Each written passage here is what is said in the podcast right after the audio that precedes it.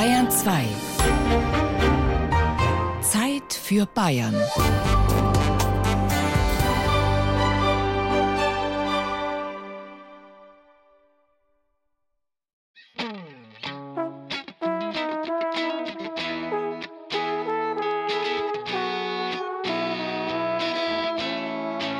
Okay, haben wir alles? Streichhölzer in der Tasche? Kerzen am Baum? Ist auch genug Kaffee für die Feiertage im Haus? Ja, ist ja alles gut. Dann brauchen Sie nur noch uns zur Einstimmung. Wir haben besonders heute eine ganz klare Zielvorgabe. Unterhalten, erfreuen, einstimmen. Eine Stunde heitere Gelassenheit an Heiligabend mit Ewald Ahrens. Matthias Kröner Adventskalender. Vielleicht ist es das, was die Tage so sorglos macht und den Winter erträglich, zumindest bis nach den Feiertagen. Zu wissen, dass jeder Tag ein Geheimnis ist, versteckt hinter einer Tür, die nur einmal aufgeht. Weihnachten ist fast da. Wenn die Planung nicht komplett schief gelaufen ist, dann sind die Geschenke für Familie und Freunde besorgt und eingepackt und man freut sich schon auf die Lieben. Aber Weihnachten ist ja doch auch das Fest der Vergebung und der Versöhnung. Und da sollte man auch an die Feinde denken, die man übers Jahr so bitter bekämpft hat. Der folgende Beitrag hilft beim Verzeihen und sorgt vielleicht dafür, dass man die altbösen Widersacher heute Abend sogar am festlichen Tisch versammelt. Hier, kommt von Elmar Tannert eine Liebeserklärung an den Zucker und an das Fett. Wenn man etwa 1000 Kilometer nach Norden reist und zugleich 100 Jahre in der Zeit zurück, landet man in der Welt von Michel aus Lönneberger.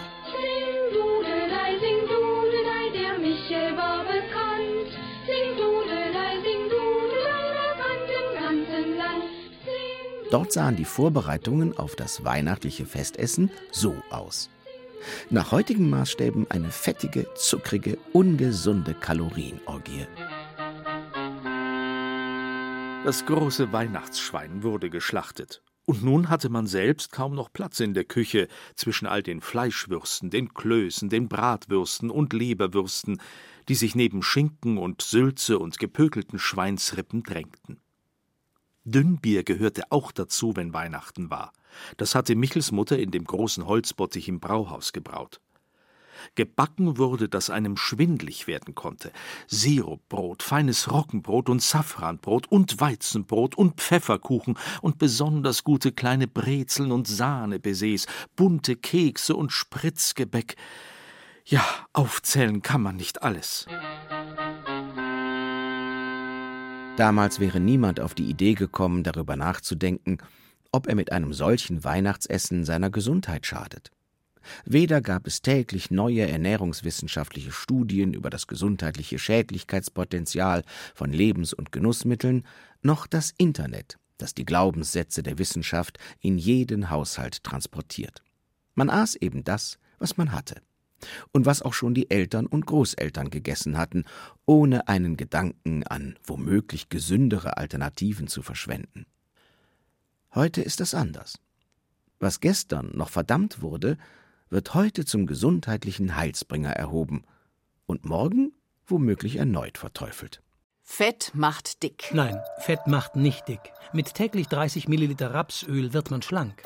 Zucker führt zu Übergewicht, Bluthochdruck und Diabetes. Zucker ist ein Heilmittel, Pflanzliche wirkt Fette sind antibakteriell gesund, und hilft tierische bei Fette sind. Nicht Milchfette wirken antibakteriell Zucker und macht glücklich. Nein, Zucker macht süchtig. Nur ungesättigte Fettsäuren sind gesund. Gesättigte Fettsäuren treiben Gesättigte den Cholesterinspiegel Fettsäuren in schaden die Höhe. nicht. Sie Zucker macht schlaff, antriebslos, müde, depressiv. Nein, und ganz krank. falsch. Zucker hilft dem Körper, das Glückshormon Serotonin zu bilden. Aber maximal 60 Gramm Süßigkeit pro Tag genügen fürs Glück.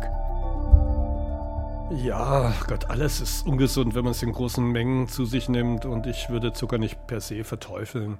Ich benutze auch gerne Honig, aber Zucker ist bei den richtigen Speisen auch absolut notwendig.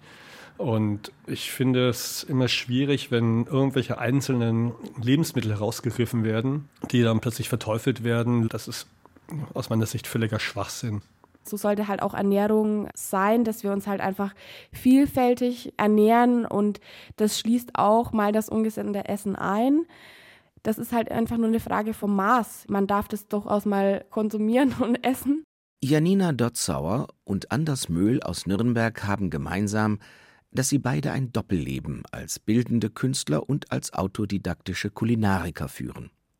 Anders Möhl, gelernter Hauswirtschafter und leidenschaftlicher Koch, kreiert Menüs für Festgesellschaften in der Galerie Bernsteinzimmer. Janina Dotzauer ist mit ihrer mobilen Fahrradküche auf Festivals unterwegs und gibt Kochkurse am Nürnberger Bildungszentrum. Ihnen beiden liegt eine ebenso genussreiche wie gesunde Ernährung am Herzen, und beide sehen den Gesundheitsaspekt auf einer anderen Ebene als der des Fett- oder Zuckergehalts. Gesund ist eigentlich immer alles, was schmeckt. Und nur sind die meisten Leute nicht verwöhnt. Also durch diese ganzen Fertignahrung wird nur vorgegaukelt, dass irgendetwas schmeckt. Man merkt aber, dass ein Fleisch zum Beispiel einen anderen Geschmack hat, wenn es zum Supermarkt kommt oder von einem Metzger, der über Tiere verfügt, die tatsächlich auf einer Weide waren. Man isst nicht nur, um sich am möglichst gesunden Leben zu erhalten, weil es dafür ohnehin kein Patentrezept gibt, sondern man isst auch für die Seele. Also ich bin überzeugt davon, dass gesunde Ernährung auf jeden Fall den Organismus positiv beeinflusst.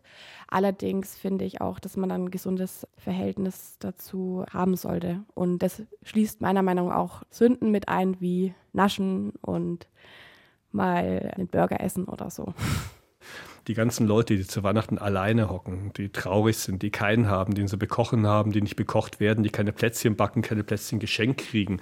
Die Leute, die einfach in dieser trüben Jahreszeit merken, dass sie völlig alleine sind. Das ist ein wirkliches, ernsthaftes Problem, nicht die, eine Überernährung bei uns in unserem Breiten. Esst, esst, was ihr könnt. Feiert, feiert einfach. Es ist so schön. Der Glücksaspekt des Weihnachtsessens führt wieder zurück zu Michel aus Lönneberger. Als die Eltern am zweiten Weihnachtsfeiertag auf Verwandtschaftsbesuch waren, befreite er zusammen mit Knecht Alfred und Schwester Klein Ida die darbenden alten Leute aus dem Armenhaus, holte sie zu sich nach Hause und tischte ihnen auf, was die Speisekammer hergab. Und das war eine ganze Menge. Die armen Leute, acht an der Zahl, bekamen eine Schüssel mit Blutklößen. Eine Schüssel mit Schweinswürsten. Eine Schüssel mit Sülz. Eine Schüssel mit Leberpastete. Eine Schüssel mit Eine Schüssel mit Eine Schüssel mit gepökelten Schweins. Eine Schüssel mit frischer Blutwurst. Eine Schüssel mit frischer Leberwurst. Eine Schüssel mit Heringssalat. Eine Schale mit Erdbeerkompott. Eine Schale mit Ingwerbeeren. Ein Krug mit Wacholderbier. Und? Ein kleines, im Ganzen gebratenes Spanferkel, die Augen aus weißem Kandiszucker.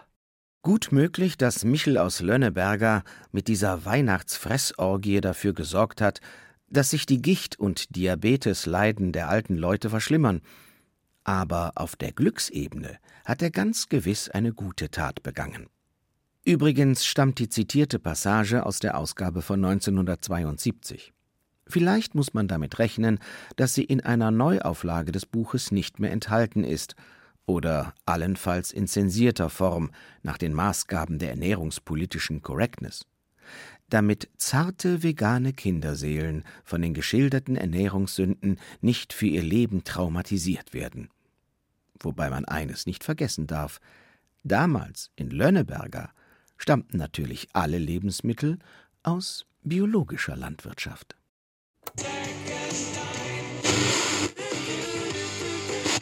Der Ohrstupser.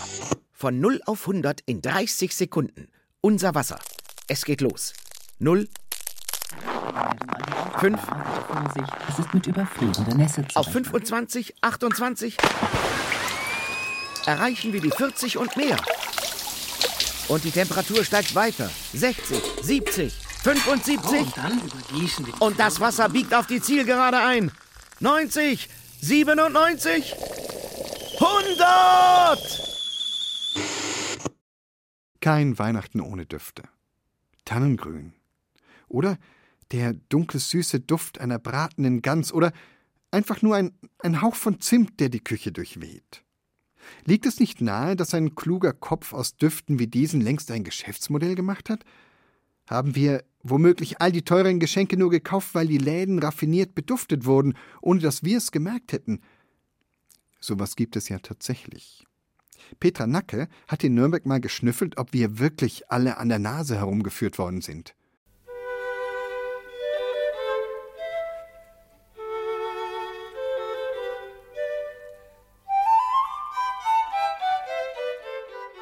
Wir sind im Germanischen Nationalmuseum in der Sonderausstellung Luxus Seide.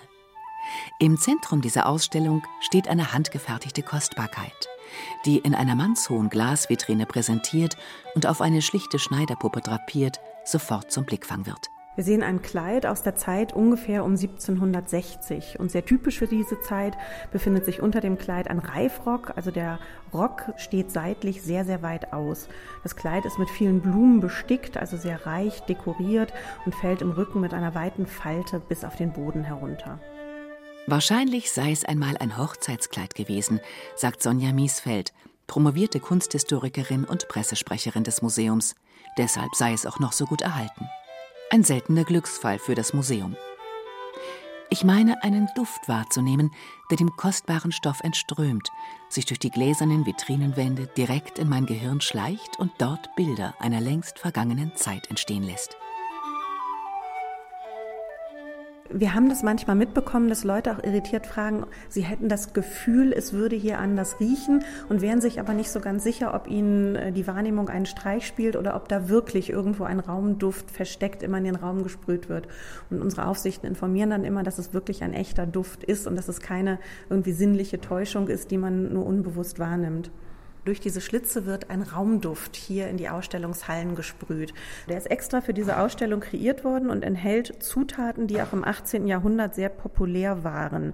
Dazu gehört die Florentiner Schwertlilie, Nachthyazinthe, Orangenblüte, Narzisse, Heliotrop, Rose, Sandelholz, Moschus und Zibet.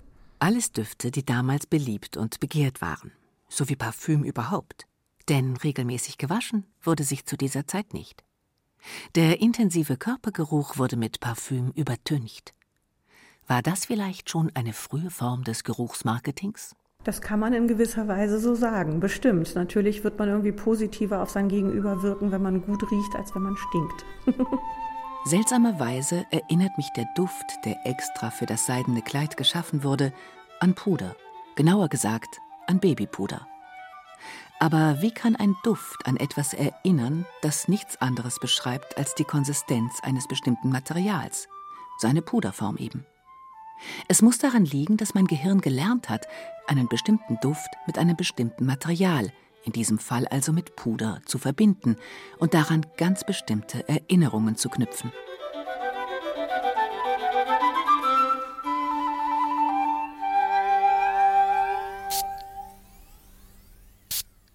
Diesen Effekt macht sich seit geraumer Zeit auch die Marketingindustrie zunutze, indem sie Düfte ganz gezielt einsetzt.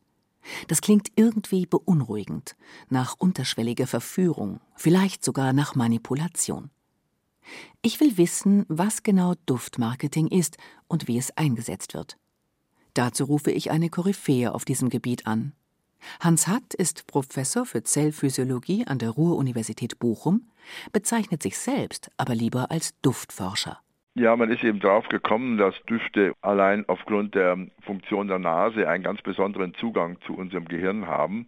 Das heißt, sie werden direkt und unmittelbar in alte Gehirnregionen geleitet, dort abgespeichert und gleichzeitig die Emotionen, die man in diesem Moment hat, wenn man den Duft riecht, auch mit abgespeichert. Und so kann man natürlich Düfte jetzt bei Produkten einsetzen, um diese Speicherung zu benutzen, damit die möglichst lange eben in unserem Gehirn bleiben, damit sie von uns auch wiedererkannt werden, dass wir auch also an Düfte und an Produkte gebunden werden auf diese Weise. Das kennen wir schon lange. Bestimmte Düfte, ob in Körpercremes, in Waschpulver oder in Sonnenmilch, verbinden wir genau mit diesem Produkt und mit Gefühlen, Erwartungen und Erinnerungen, zum Beispiel an den letzten Strandurlaub.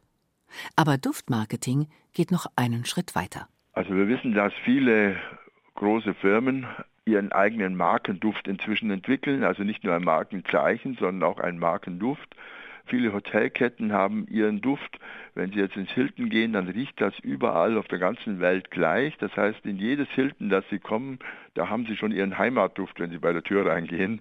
Und ähnliches macht inzwischen die Telekom mit ihren Telekom-Shops oder auch bestimmte Banken wie die Commerzbank, die also ihre Bankräume beduftet, sodass man da, wenn man in diese Räume dieser Firmen geht, sich wie zu Hause fühlt und damit natürlich auch geht man gerne hin und man erreicht den gewünschten Effekt.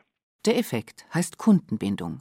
Wer einmal hier war, soll möglichst immer wiederkommen. Und Sie können sich dann auch noch so ein bisschen danach orientieren, wie Sie sich selber die Firmen äh, nach außen darstellen wollen. Wenn Sie jetzt nun eine junge, dynamische, aufsteigende Firma sein, dann werden Sie wahrscheinlich eher so frische Düfte nehmen, weil das eben für uns auch dieses Symbol hat.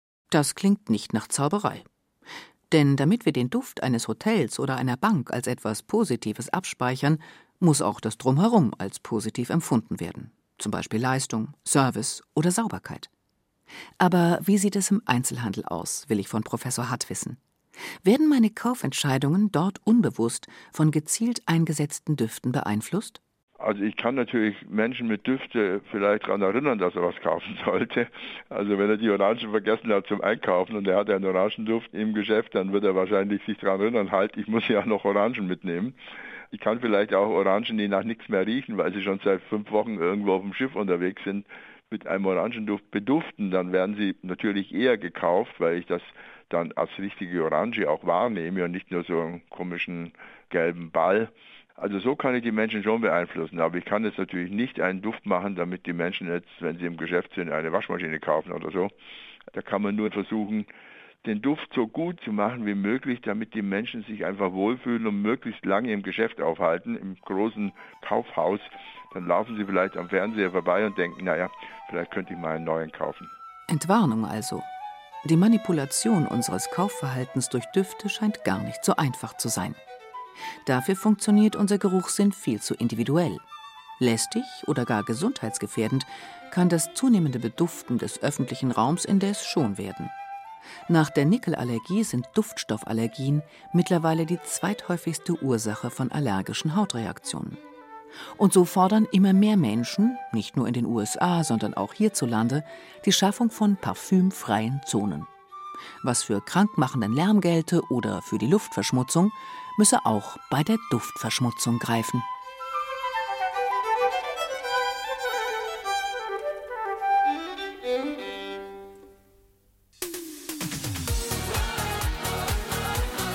Schlagerlyrik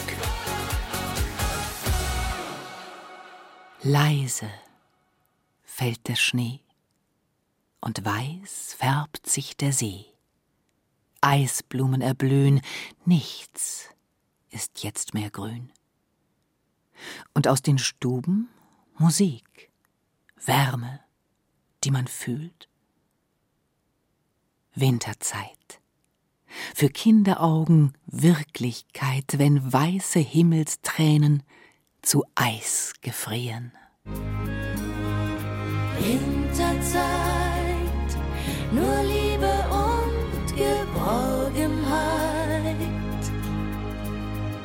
Denn Weihnacht steht bald vor unserer Tür. Andrea Berg, Eisblumen blühen. An Heiligabend geht unser Blick jetzt über den Tellerrand nach Mexiko. Dort wird Weihnachten nämlich ein ganzes Stück anders gefeiert als in Bayern. Hallo, ich bin Abril de la Tejera, ich komme aus Mexiko. Ich bin in Deutschland seit zweieinhalb Jahren und bleibe ich noch hier länger, für ein paar Jahre mehr. Weihnachten in Deutschland und in Mexiko. Hier Schnee, dort sommerliche Temperaturen. In Mexiko normalerweise ist wärmer als hier in, in Deutschland. Normalerweise 23 Grad kann sein. Aber ich finde es sehr schön, weil hier manchmal gibt es auch Schnee. Und in Mexiko gibt es keinen Weihnachtsmarkt und ich finde das auch sehr, sehr schön. Äh, Lebkuchen oder Glühwein trinken, mit Freunden gehen und das sind die größten Unterschiede. Posadas und Piñatas. Mexikaner feiern Weihnachten schon vor dem Heiligen Abend. Posada bedeutet Herberg. Also gibt es zwei Gruppen. Die erste Gruppe ist draußen von, von das Haus und singen bitte, bitte, wir möchten trinken. Und die andere, die schon im Haus sind, dann sagen, nein, nein, wir lassen dich nicht kommen rein. Und das ist die Bedeutung wie Maria und Josef. Dann kommen die Leute rein und dann ist es, ah ja, bitte, du, du bist Maria, du bist Josef, dann bitte feiern wir alle zusammen. Und wir machen Piñata, wir essen und einfach Spaß haben. Eine Piñata ist wie ein Ballon mit, mit sieben Spitzen und man muss schlagen, die Piñata. Und es ist gefüllt mit Süßigkeiten und wenn die Piñata kaputt ist, dann muss man wie viel wie möglich Süßigkeiten nehmen. Und das machen wir Kleine und auch äh, Erwachsene, alle haben wir Spaß mit das. Eine Posada in Deutschland. Abril de la Tejera importiert mexikanische Traditionen. Und Tequila. Freunde sind wie meine Familie hier. Und was wir versuchen, ist unsere Tradition hier bringen, weil ja, wir kennen nicht hier vielleicht eine Familie oder so. Und ja, das war total schön. Ich habe importiert aus Mexiko Tequila, weil ich, ich finde, es ist auch sehr einfach hier mexikanische Produkte kaufen. Aber Tequila ist oft nicht sehr gut hier. Man sollte wirklich meinen, dass der Unterschied ganz klar zu erkennen ist. Das eine Gebäude ist riesengroß, das andere meistens ziemlich klein. Das eine hat zwei Türme, das andere meist ein Flachdach. Das eine hat ein Glockenspiel, das andere dagegen meist ein beleuchtetes Schild, auf dem WC geschrieben steht und Herren oder Damen. Wirklich. Man sollte nicht denken, dass die beiden so leicht zu verwechseln sind, aber in der Umgebung des weltberühmten Nürnberger Christkindlesmarkts scheint es doch ab und zu vorzukommen. Und noch einiges mehr. Matthias Rüth hat sich in drei großen Kirchen umgehört.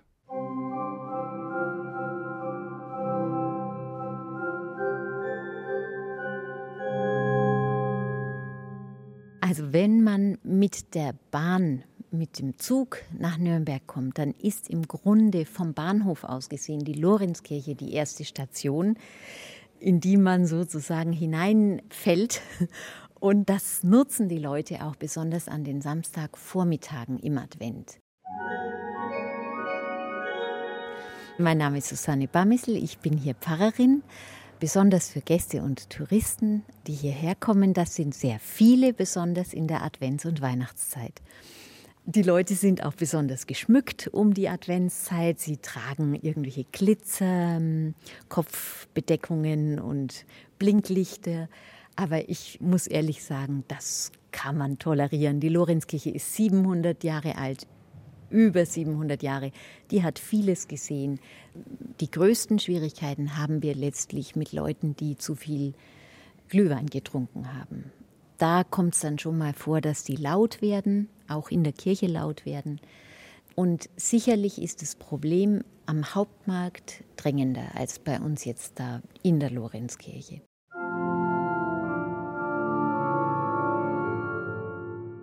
Mein Name ist Ursula Hertel-Schönbeck. Ich bin die Öffentlichkeitsbeauftragte ehrenhalber der Frauenkirche. Diese Kirche ist direkt auf dem Hauptmarkt. Natürlich vor uns der Christkindlesmarkt, viele, viele Besucher. Ja, manche Leute vergessen tatsächlich, dass sie in ein Gotteshaus eintreten und kommen natürlich bewaffnet mit einem Glühweinbecher oder Dingen, die man so in der Hand isst. Das würde in jedem Museum äh, nicht gestattet. Und wir bleiben immer freundlich und weisen Sie darauf hin, dass das vielleicht besser draußen schmeckt als hier drinnen. Aber es gab schon einmal einen Herrn, der also seinem Hund das Apportieren beibrachte, weil gerade draußen Regen war. Und er meinte, auf dem Christkindlesmarkt sind zu viele Leute, aber hier sind unsere schönen breiten Gänge und er könne hier also besser seinem Hund das Apportieren beibringen. Da kann man nur sagen, lieber Gott, ich danke dir, dass du mir so viel Geduld gegeben hast und trotzdem freundlich bleibst bei manchen Leuten. So ging es mir einmal bei einem Paar, die einen riesengroßen Plüschtiger auf den Altar setzen wollten. Und ich kam dann schüchtern zur Seite und sage, ich freue mich, dass Sie unsere Kirche so schön finden, aber bitte nehmen Sie dieses Plüschtier vom Altar, das ist ein heiliger Ort für uns. Es war sehr, sehr schwierig, also davon zu überzeugen, dass das hier unpassend ist.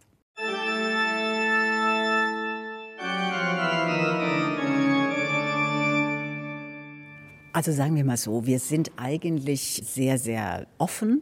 Wir wissen, dass eben Menschen aus vielen Nationen kommen, die ja nicht alle Christen sind, aber die unsere Kirche sehr schön finden und die sich eben was davon erhoffen, auch da einzutreten und nicht nur zwischen den Buden zu laufen.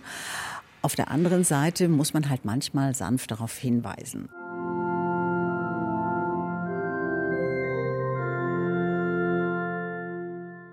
Mein Name ist Petra Segetz. Ich bin Pfarrerin für Gäste und Tourismus an der Sebalduskirche in Nürnberg.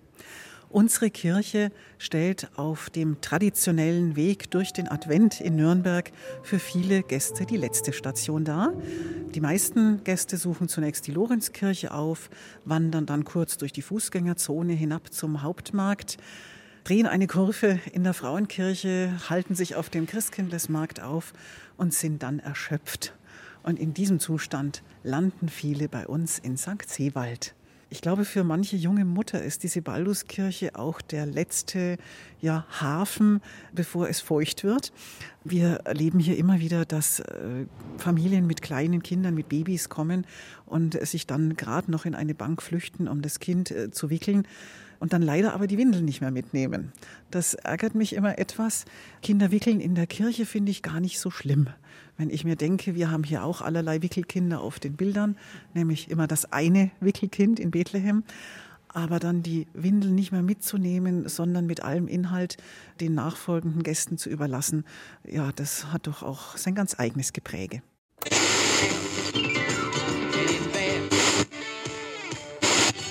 Der Ohrstupser.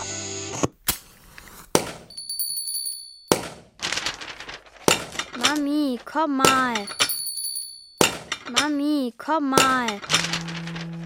Mami, kannst du mal kommen? Hallo Schatz.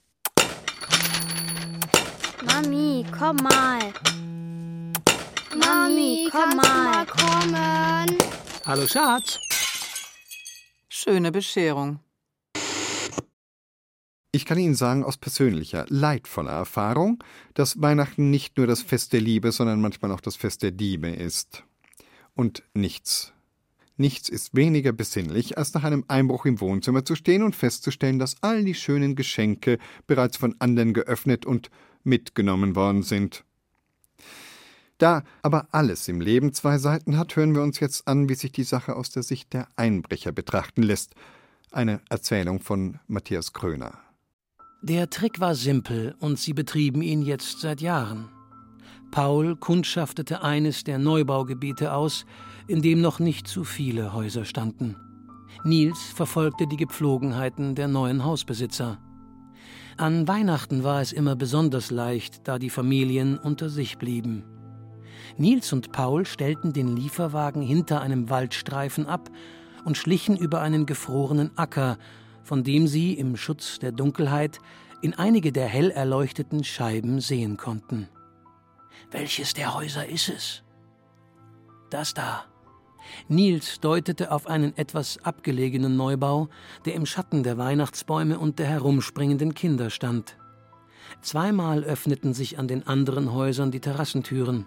Menschen traten ins Freie und rauchten.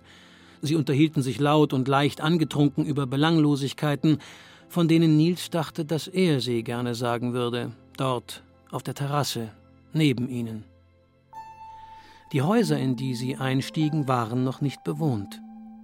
Doch in den Zimmern standen bereits die Umzugskisten. So mussten sie nichts verwüsten oder in Schränken suchen. Auf den Kartons stand der Inhalt mit Edding beschriftet. Es gab einen kurzen Moment, in dem Nils sich nicht sicher war. Ist da wer?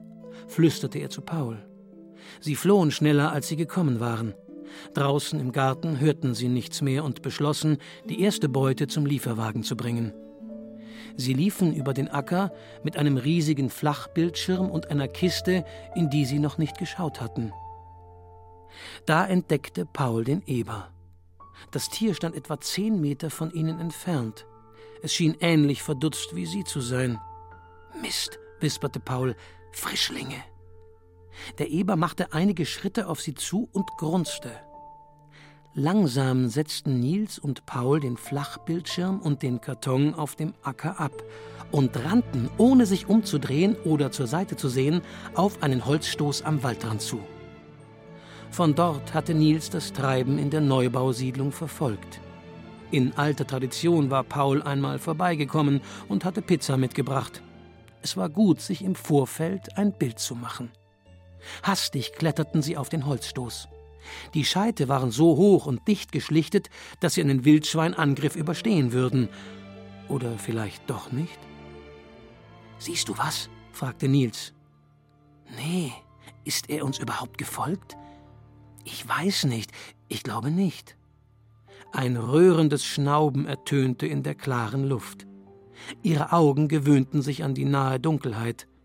Der Eber wartete vor dem Holzstoß. Fünf Frischlinge starksten hinter ihm über den gefrorenen Acker.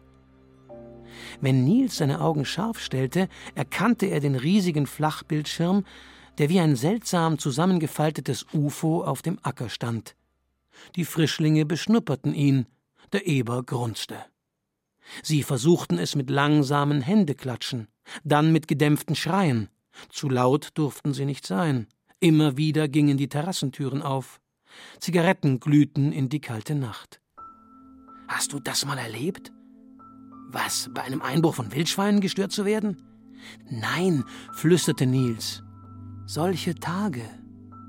Er deutete auf die Häuser, die hell erleuchteten Scheiben und die Menschen dahinter, die gut miteinander wirkten. Wir kommen da nie rein, sagte er. Nie. Was meinst du? Wir beklauen sie. Das ist nicht dasselbe. Das ist wie. Plötzlich hatte Nils einen Einfall. Er setzte sich kerzengerade hin und sagte, das ist wie die Wildschweine hier, die nicht begreifen, was wir wollen. Wir haben keine Chance gegen sie. Sie machen uns Angst. Aber damit ist jetzt Schluss. Nils sprang den Holzstoß herab. Der Eber beobachtete ihn, doch rührte sich nicht. Da bist du bescheuert, der pflügt dich um. Glaub ich nicht, antwortete Nils. Zielstrebig lief er auf den Karton zu, schnappte ihn sich und verschwand im Dickicht, an der Stelle, wo es noch etwa 400 Meter waren zum Lieferwagen. Er schloss schnell die Fahrertür auf, wuchtete den Karton auf den Sitz und stellte das Licht an. Im Kegel der Scheinwerfer erkannte er den Eber, der ihm gefolgt war. Er hupte zweimal. Die Wildschweinfamilie verschwand zwischen den Bäumen. Nils hupte erneut, doch es dauerte noch 20 Minuten, bis Paul den Lieferwagen erreichte. Sie grinsten sich an, während Nils sein Messer zückte und den Karton zerschnitt. Paul griff hinein und zog eine Lichterkette daraus hervor. Er fand eine Kiste mit Christbaumkugeln, einen Rauschgoldengel, Lametta. Frohe Weihnachten, sagte Nils. Paul nickte. Nils meinte in diesem Nicken etwas zu sehen eine Aussicht auf eine Zukunft. Oder bildete er sich das nur ein? Sollen wir? fragte Paul. Nils drehte den Zündschlüssel um und setzte den fast leeren Lieferwagen zurück. Sie schwiegen, während sie auf die Landstraße bogen und sich von der Neubausiedlung entfernten. Lediglich der Flachbildschirm stand immer noch auf dem Acker, als die Hausbesitzer am 27. Dezember eintrafen. Sie schafften ihn zurück ins Wohnzimmer, schlossen ihn an, er funktionierte und meldeten den Einbruch bei der hiesigen Polizeiwache. Die Beamten nahmen die gestohlenen Gegenstände gewissenhaft auf. Lametta, sagten sie, Christbaumkugeln, sahen sich hinterher an und legten den Fall höchst gewissenhaft zu den Akten. Es ist doch immer wieder wunderbar zu sehen, wie kleine Kinder sich darauf freuen, dass heute Abend ihre Herzenswünsche wahr werden. Und wir Erwachsene freuen uns auch. Oder sind ein kleines bisschen enttäuscht, wenn ein gut gemeintes Geschenk unsere Wünsche nicht so ganz trifft. Wünsche gehören zu Weihnachten. Und sie sind etwas sehr Schönes.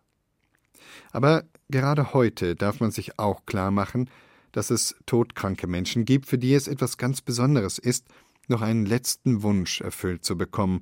Und dafür gibt es die Wünschewagen des Arbeiter-Samariter-Bundes. Tanja Gronde hat in den Münchner Wünschewagen hineingesehen.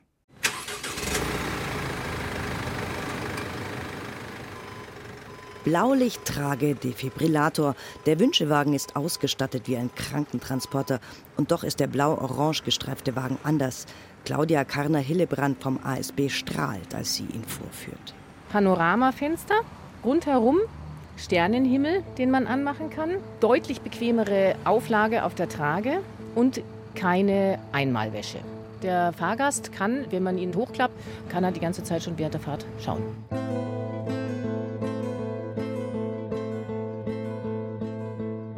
Mein Mann ist in dem Wünschewagen aufgeblüht und durch diese Panoramafenster in diesem Wünschewagen ist er seiner Heimat sozusagen mit hingefahren. Christina Neuhausers Mann Rainer hat Parkinson. Seit zehn Jahren bereits beeinträchtigt die Nervenkrankheit das Leben des Paares. Mit 55 Jahren erfährt der aktive Wanderer und Radfahrer von seiner Erkrankung. Bald nach der Diagnose kann er nicht mehr selbstständig gehen. Seit fünf Jahren sitzt Rainer Neuhäuser nun bereits im Rollstuhl. Jede Bewegung kostet Kraft und Konzentration. Während unseres Gesprächs liegt er in seinem Pflegesessel, manchmal lacht er, dann ist klar, er hört zu. Die Fahrt im Wünschewagen war für beide ein unvergessliches Erlebnis. Und das letzte gemeinsame, es ging nach Leipzig zum 90. Geburtstag von Christina Neuhäusers Vater. Mein Mann hatte diesen Wunsch, dass ich nicht alleine fahren muss mit dem Zug, sondern dass er zu diesem Geburtstag, wo die ganze Familie zusammenkommt, wo er auch seine Schwester nach mehreren Jahren mal wieder sieht und er ist mit dabei. Der Wünschewagen war wie ein rettender Engel für die Neuhäusers, die seit 43 Jahren verheiratet sind, durch dick und dünn gegangen sind, wie die 63-Jährige erzählt. Allein wäre sie auch nicht gefahren, den Mann zurücklassen, niemals. Der Wünschewagen München macht die gemeinsame Reise möglich. Jennifer Zeller vom ASB telefoniert, mailt, sucht die ehrenamtlichen Begleiter. Ein Teil davon zu sein, auch den, den Menschen noch Wünsche zu erfüllen und quasi das Unmögliche noch einmal wahrzumachen. Zusammen mit dem Pflegedienst vor Ort wird Rainer Neuhäuser betreut. Ein rollstuhlgerechtes Hotel wird gefunden, denn die Strecke ist viel zu weit für einmal hin und zurück an nur einem Tag. Begleitet wird das Ehepaar von erfahrenen Rettungsassistentinnen. Ich habe ja vorher Angst davor gehabt, weil es sind ja fremde Leute. Und mir ist aber sofort die Angst genommen worden. Mein Mann hat auch sofort Vertrauen gefunden. Und es war nicht nur diese Zeit, dass ich bei meinem Vater zum 90. Geburtstag mit dabei sein konnte, sondern ich war beruhigt, mein Mann ist mit dabei, mein Mann ist betreut in der Zeit. Zusammen verreisen trotz der schweren Parkinson-Krankheit fast ein Wunder. Ich habe meinem Mann die Hand gehalten während der Fahrt und wir konnten uns beide freuen auf die Feier. Auch Rainer Neuhäuser sind die Tage noch gut im Gedächtnis. Das Sprechen fällt ihm schwer. Es dauert, bis die Antwort kommt, doch dann. Also die Fahrt mit dem Wünschewagen, die war richtig toll. Konnte ich lange von zehren, von den Erlebnissen dort. Das Schönste war, dass ich die Familie noch mal gesehen habe. Ich weiß ja nicht, wie oft ich dort noch hinkomme. Wahrscheinlich überhaupt nicht nochmal. Das ist dann, wo wir losgefahren sind. Es gibt Fotos von der Reise, ein Geschenk vom Team des Wünschewagens. Bei meinem Mann ist es so, dass dieses Parkinson leider auch die Mimik verändert. Und oft habe ich gesagt, du lachst ja gar nicht mehr. Aber bei dieser Fahrt mit dem Wünschewagen vom ersten Moment an hat er gestrahlt. Er hat drei Tage nur gestrahlt und sich über alles so gefreut. Das kleine Album beweist, das Ehepaar Neuhäuser strahlt um die Wette. Er war hellwach, er war, hat mir gezeigt, schau mal da, schau mal da. Also er hat wieder am Leben teilgenommen. Das war so richtig ein Aufblühen. Und das ist für meine Seele so schön gewesen. Dieses Empfinden, dass fremde Menschen ehrenamtlich für einen da sind und Wünsche erfüllen. Wünsche wagen und erfüllen. Das ist für Claudia Karner-Hillebrandt und Jennifer Zeller mehr als Ehrensache eine Herzensangelegenheit. Es ist ein Tag, der ist unbeschwert, da steht nicht die Krankheit im Vordergrund. Das ist nicht im Bett, in dieser Atmosphäre, in diesem Krankenhaus oder im Hospiz, sondern man geht noch mal raus, es ist Teilhabe am Leben, es ist noch mal einfach Leben. In vielen Fällen ist es auch so, dass der Betroffene selbst weniger Schmerzmittel braucht, weil er halt einfach dieses Glücksgefühl nochmal hat. Viele Reisen gehen in die Heimat der Patienten oder auch mal auf den Golfplatz oder die Zugspitze. Dabei lebt das Projekt zu 100 Prozent von Spenden. Alle Begleiter arbeiten ehrenamtlich. Ganz häufig ist der Wunsch ans Wasser. Also ob es jetzt die Seen sind, hier die umliegenden, oder aber sehr viel häufiger mittlerweile auch Nord- und Ostsee. Also da möchten viele Menschen noch mal hin. Es ist offensichtlich die Sehnsucht, am Ende des Lebens noch mal auf das weite Wasser zu schauen. Und ansonsten sind wir Biergarten, Musicals. Es gibt Anfragen zu allen möglichen Fußballspielen, also nicht nur FC Bayern, sondern auch 1. FC Nürnberg. Es ist alles drin. Rund 1500 Euro kostet eine Reise durchschnittlich. Mit eingerechnet sind dabei auch die Supervision für die Mitarbeiter, der Transporter natürlich spezielle Dienstkleidung. Christina Neuhäuser will auch Angehörigen Mut machen, sich Wünsche zu erlauben, als pflegende Ehefrau, Tochter oder Mutter. Ja, auch Kinder fahren mit dem Wünschewagen. Das sind die bewegendsten Fahrten. Da haben wir einen kleinen Jungen aus dem Krankenhaus abgeholt, der ist zum Sterben nach Hause gegangen. Der war fünf Jahre alt, austherapiert und äh, der wäre normalerweise mit einem Rettungswagen transportiert worden, aber dann hätte alles zack zack gehen müssen und so wurden wir als Wünschewagen gefragt, ob wir das nicht übernehmen möchten. Das haben wir dann gemacht und haben eben dann im Krankenhaus so lange gewartet, bis er sich wirklich von allen Pflegern, von allen Ärzten, von allen verabschieden konnte. Und äh, dann sind wir mit dem kleinen Mann nach Hause gefahren. Das war nur eine ganz kurze Strecke innerhalb Münchens. Das war für mich eine der emotionalsten Fahrten, definitiv. Deswegen müssen die Ehrenamtlichen gut auf sich schauen. Auch ehrlich überlegen, ob sie eine Reise mit schwerstkranken Kindern wagen. Der Tod fährt immer ein bisschen mit im Wünschewagen, aber vor allem das Leben. Denn die Fahrt bringt ein Stück vom früheren, gesunden Leben zurück.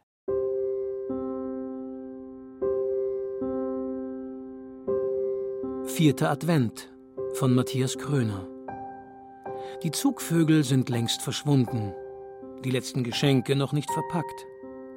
Der Atem am Morgen vermischt sich mit dem Rauch der Skifahrer vor der Abfahrt. Die Christbaumkugeln warten auf ihren Auftritt. Dominosteine werden in Position gebracht. Christstollen, eine Gans. Der Baum braucht Wasser. Er steht leicht schräg in einem gusseisernen Ständer während die Kinder vor Erkältung und Vorfreude auf den Tag hinfiebern, an dem woanders Schüsse fallen.